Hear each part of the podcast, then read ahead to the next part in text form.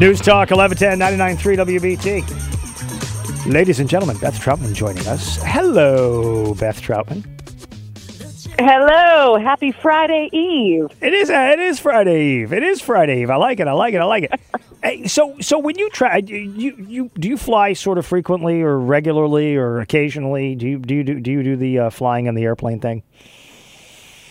I, I, I have definitely done the flying on the airplane thing, and I have uh, flown very long distances on the airplane thing. My longest flight, I think, was 21 hours. Wow! Wow! Brutal. Okay, good. So then you're yeah. you're my kind of you're my kind of uh, cohort here. This is going to be good. So the Washington Post has a piece. Why do gate lice line line up early for a flight? the people who oh go- my gosh that's the greatest name I've ever heard. Gate lice. so, so it's, it goes like this. The decision of when to get in line to board a plane can be a contentious one, but it shouldn't be. While gate agents will give clear boarding group specific directions, there remains a strong contingent of passengers who either get in line before they're called or wait in their seats until they're the last to board while the latter type of traveler often hangs back to avoid standing in line altogether, the motives for the former group are harder to place. And it is, it is line, line, lice, gate lice. I mean, this to me is so gross and so perfect at the same time because don't you stand there when you're in the gate going, "What are you people lining up for, man? It's not. We're not. There's not even anybody at the gate yet. What are you doing?" They said there's two possible explanations: conformity and competition.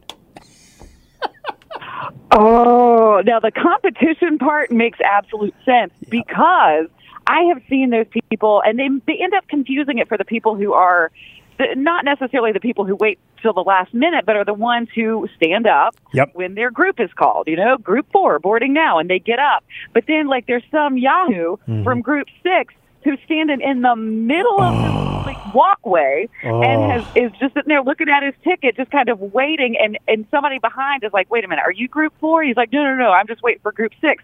And he and everybody's having to move around that person, and they yes. don't get out of the way. Yes. And I think so. This is an issue that is unique to um, post 9/11 flying because you know flights got yeah. much more crowded, but but, and I will say this, I think the airline bears a little bit of responsibility by causing, by um, charging these exorbitant bag yes. fees. Yes. And everybody is carrying on and they're trying to get on the plane so that they have a space to put their carry on bag. See, I stopped, I stopped, uh, bringing a bag and checking it.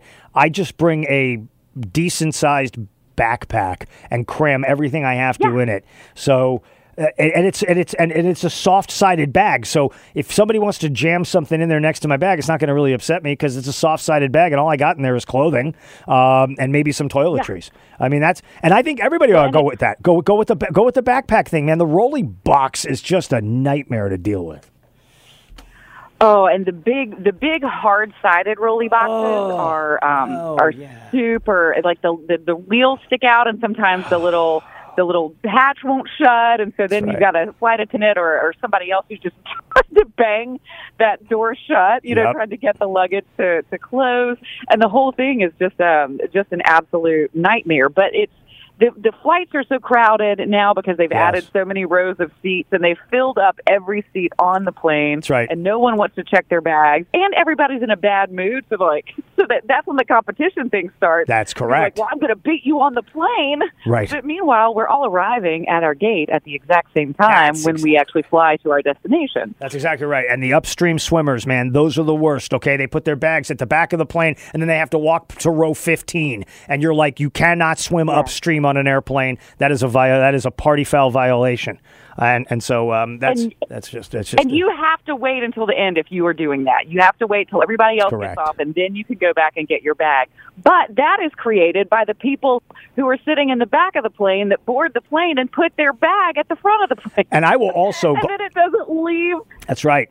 I will gladly sit at it the back of the plane. Room. I'll sit at the back. I have no problem sitting in the back of the plane. Doesn't bother me at all. Doesn't bother me at all. I'll, sit in the back of the plane. I will not sit in the last row if I can avoid that, but I will sit in the back of the plane. Doesn't I don't. I'll, I'll just sit there and like keep keep looking at my phone while everybody's getting off the plane. Then I'll be comfortably walking up the aisle. You know, I mean, it's like here I go. Yes.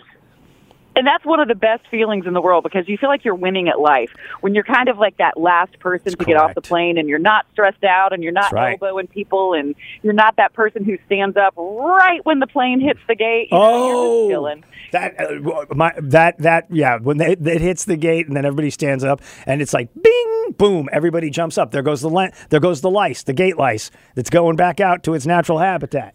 So. And if you're not, if you're in an aisle seat and you're not one Yeah. of the people who uh, who gets up, then you have everybody's tookuses in your face. Oh, it's the worst. Oh, it's the sitting there with worst. Oh. Oh, it's the worst. And and there's uh, there's people that have have absolutely no ability to even reach their bag because of their their their, their stature, and and they're they're like putting their hands up as if they're going to get manna from heaven, and it's like, please, how do I get my bag out? Well, you got to help people out. you know, the little old lady from Pasadena Yes. needs you got to help her out. She's you know, and she's you know she's got a bag that's weighing seventy eight pounds. It's all filled with like cinder blocks and, and goodies. Come on. See, we just fixed the entire airline issue. what- We really did, and the, the the main issue is just be patient and kind to your fellow man. Help is- people with their bags. Yes. Don't don't compete with them to sit down. Uh, You're all going to get there. It's going to be okay. I had a roommate. I had a roommate uh, in college who no no BS, no BS. He would don a different um, persona every time he went to the airport to fly. So he would just create a persona and be that persona for the entirety of the flight to entertain himself. I kind of love that. You can just be whoever you want to be, but He would tell, like- anybody on that flight. He'd be like, "Yeah, I'm I- I'm a guy who sells pipe fittings. I sell pipe fittings for for a living." And then the people would be like, oh, "So what is that like?" He's like, "It's nice. It's a good job. You get a lot of money." He was a college kid, but he was like, he was using all kinds of things, and, and he was just he eventually became like an improv guy. So it was he would just do improv for four or six hours on a plane flying back to the West Coast, which I thought was kind of awesome. Oh, that's fantastic. I kind of feel like next time I fly, I kind of want to say, you know, I I shouldn't tell you this, but I'm a, I'm a spy, you I'm a know, with spy. the CIA and I'm a spy. this is great. Oh, I love that. I love that all the way. 100%. All right. So, what do you got coming up tomorrow, my friend? Tomorrow we have Sean O'Connell with us. He is our entertainment guru, and he's going to talk about all these huge movies that always come out around Christmas time because people love to take the families to see movies around Christmas break. So we're going to get you ready for the best family movies, the best movies for uh, you know date night, what have you. Plus, uh, Charlotte's most beloved John Hancock joins us in the nine o'clock hour, and we have all the fun things that uh, that happen overnight. Some of the crazy political headlines, everything that's going to make you laugh, make you think, make you smile, get you ready for your day and your weekend. Tomorrow, you might get to meet Morton Vanderleven. That's going to be my persona for my next flight, just by the way. All right. come up with the coolest, coolest uh, side hustle. Whatever your whatever your persona is, I can't wait to find out what your career is. Okay, I'll, I'll, I'll do it. You got it. Count on it. All right, Beth Troutman, I appreciate you being there today. Be good. I'll talk to you tomorrow. All right, you too, my friend. Bye.